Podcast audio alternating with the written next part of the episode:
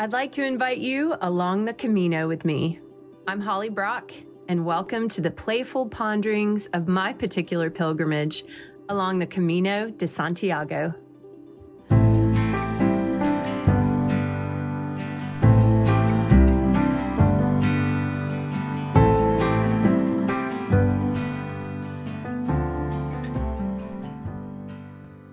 The wall is set in the town of Viana, and for those of you who have walked the Camino de Santiago French way, you might be able to picture the town square and church of Viana perfectly. Maybe some of you even noticed the contrast between those two that I try to describe here. I hope no offense is taken because my real point is they are both very important. Now, the wall.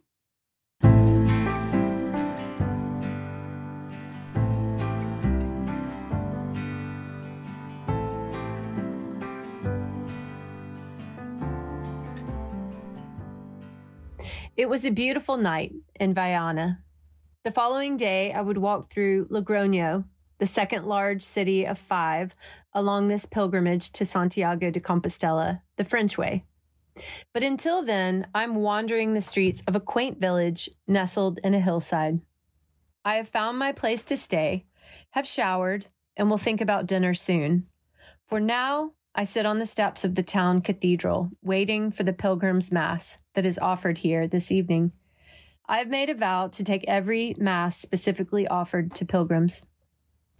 I'm sitting on the steps of the church, which double as the steps of the town square. The church courtyard and the square are perfectly adjacent, blending and bleeding into each other. I notice they even share a wall. The cathedral exists as the town's hub, yet the cathedral was placed here because of the town, which begs the age old question which came first, the chicken or the egg? But that's beside the point. Plus, it stirs up my appetite, so I try to think about something else. I'm about to eat my shoe. I am so hungry. It makes me recall an amazing Buddhist monastery that I visited in the Kashmiri region of northern India. It was so very remote so different from this cathedral. It was so very isolated, sitting 12,000 feet high in some very rugged mountains.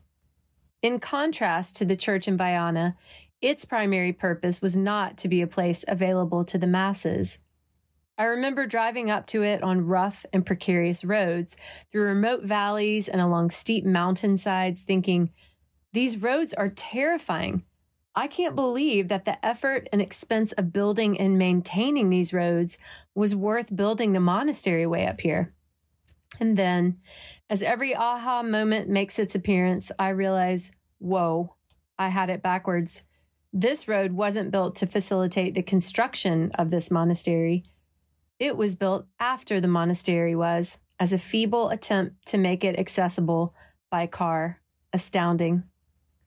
My attention is brought from the Far East back to the Iberian Peninsula and that little town in northern Spain. My attention is brought back by the life force, the sensual buzz that the town square emanates.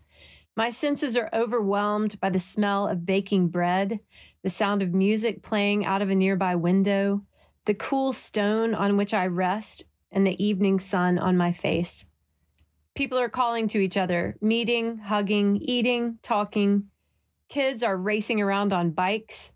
One nine ish year old girl is riding some kind of battery operated toy vehicle, zipping through clusters of people, hair flying, and thoroughly enjoying being the envy of the town, or at least of the town square. I see a group of older men and women, the true elders of the town, no doubt, gathered at some tables on the far side. I'm guessing they gather here most nights and wonder how many hundreds of nights they have gathered just there. There's a fountain off to the side and some kind of stage. The flagstones that pave the courtyard have over time become imperfectly level, but remain perfectly substantial. There are all kinds of people here. I guess that that lady is the town floozy. And there's the town nerd with glasses and an armful of books. I love nerds, by the way. And coming through with his shirt mostly undone has to be the town's macho man. At one table, there is what appears to be a mentally challenged young adult with his father. Just in front of me, a young teen comes to greet his grandmother. Like a well rehearsed dance that they know by heart, I see him kiss her on each cheek and see her deftly slip some money into his pocket. There are a hundred or a thousand other details and rhythms and interactions and conversation and hopes and dreams buzzing in this town square. So much, so much life. Something catches my eye and I lean forward and look to my right and see him. Did he just show up or had he been there all along? Jesus is leaning against the shared wall of the square and the church he is chatting with some teenagers whose rambunctiousness, I'm imagining, got them kicked out of their homes and told not to come back till dinner. Yet now I notice a little group of dolled up girls perched nearby. Ah, the method in those young men's madness. But they are not paying attention to the girls right now because Jesus is, no doubt, telling them one of his stories. I see in their faces both the playfulness of youth and the seriousness of men. Jesus can somehow call forth both.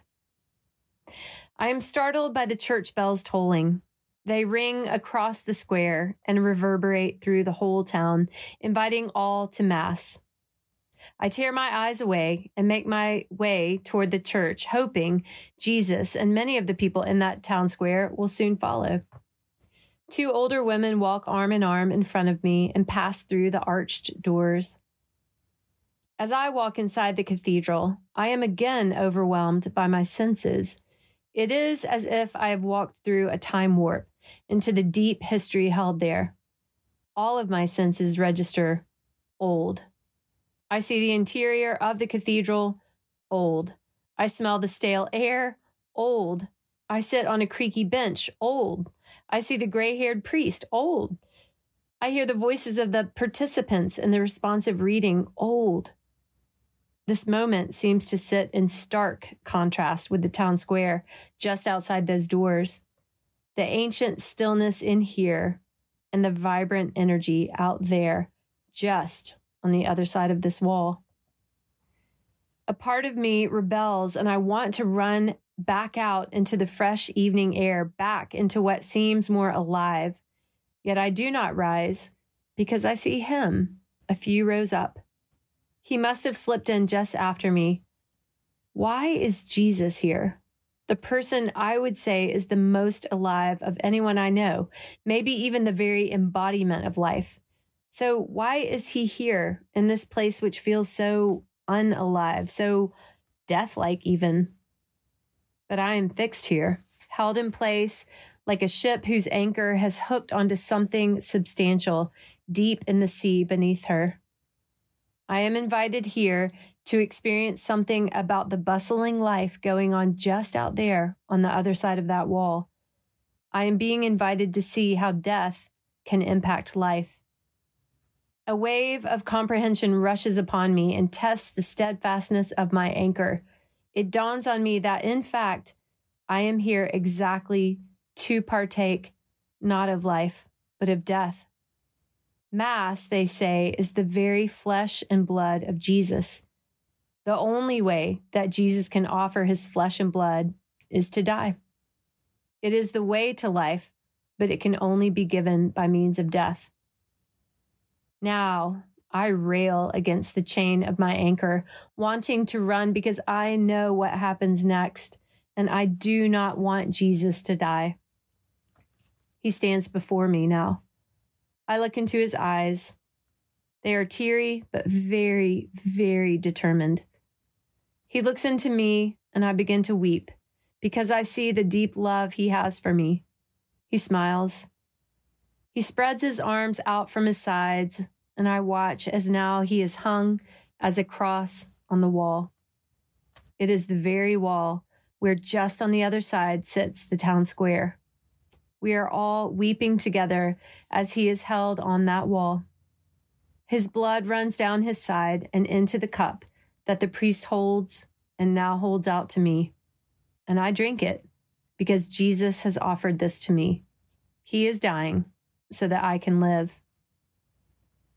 I know I am a new creature, but perhaps even better than new, I am renewed. I see the mystery that a life that has been renewed has experienced something sweeter than a life that has never needed it. We don't need renewing until we need it. And we need it when we taste of the suffering, loss, and dying that is involved in life. The taste of death and the subsequent experience of renewal has the ability to wake life up to itself. And now life knows it's alive and knows how precious it is. Rohr defines a mystery not as something that can't be understood, but as something that can be infinitely understood.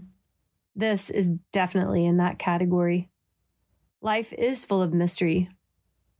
That reunion is sweeter than never knowing separation, that there is no other way than through the suffering of separation to know the sweetness of reunion. You can't fake a reunion. You have to suffer through the separation first. And here's one that might bake your noodle and also make you rethink what you know about the character of God. Could it be that God knew all along that reconciliation is more powerful than innocence, but let us decide for ourselves? Our fall and consequent activation of shame made us pull away from God and then begin to fend for ourselves. All manner of havoc has been spawned from that moment of being separated from our source so much that we long for reconciliation with our Maker. And when it comes, the one who experiences reconciliation has partaken of a much sweeter gift than what she could have known by remaining innocent.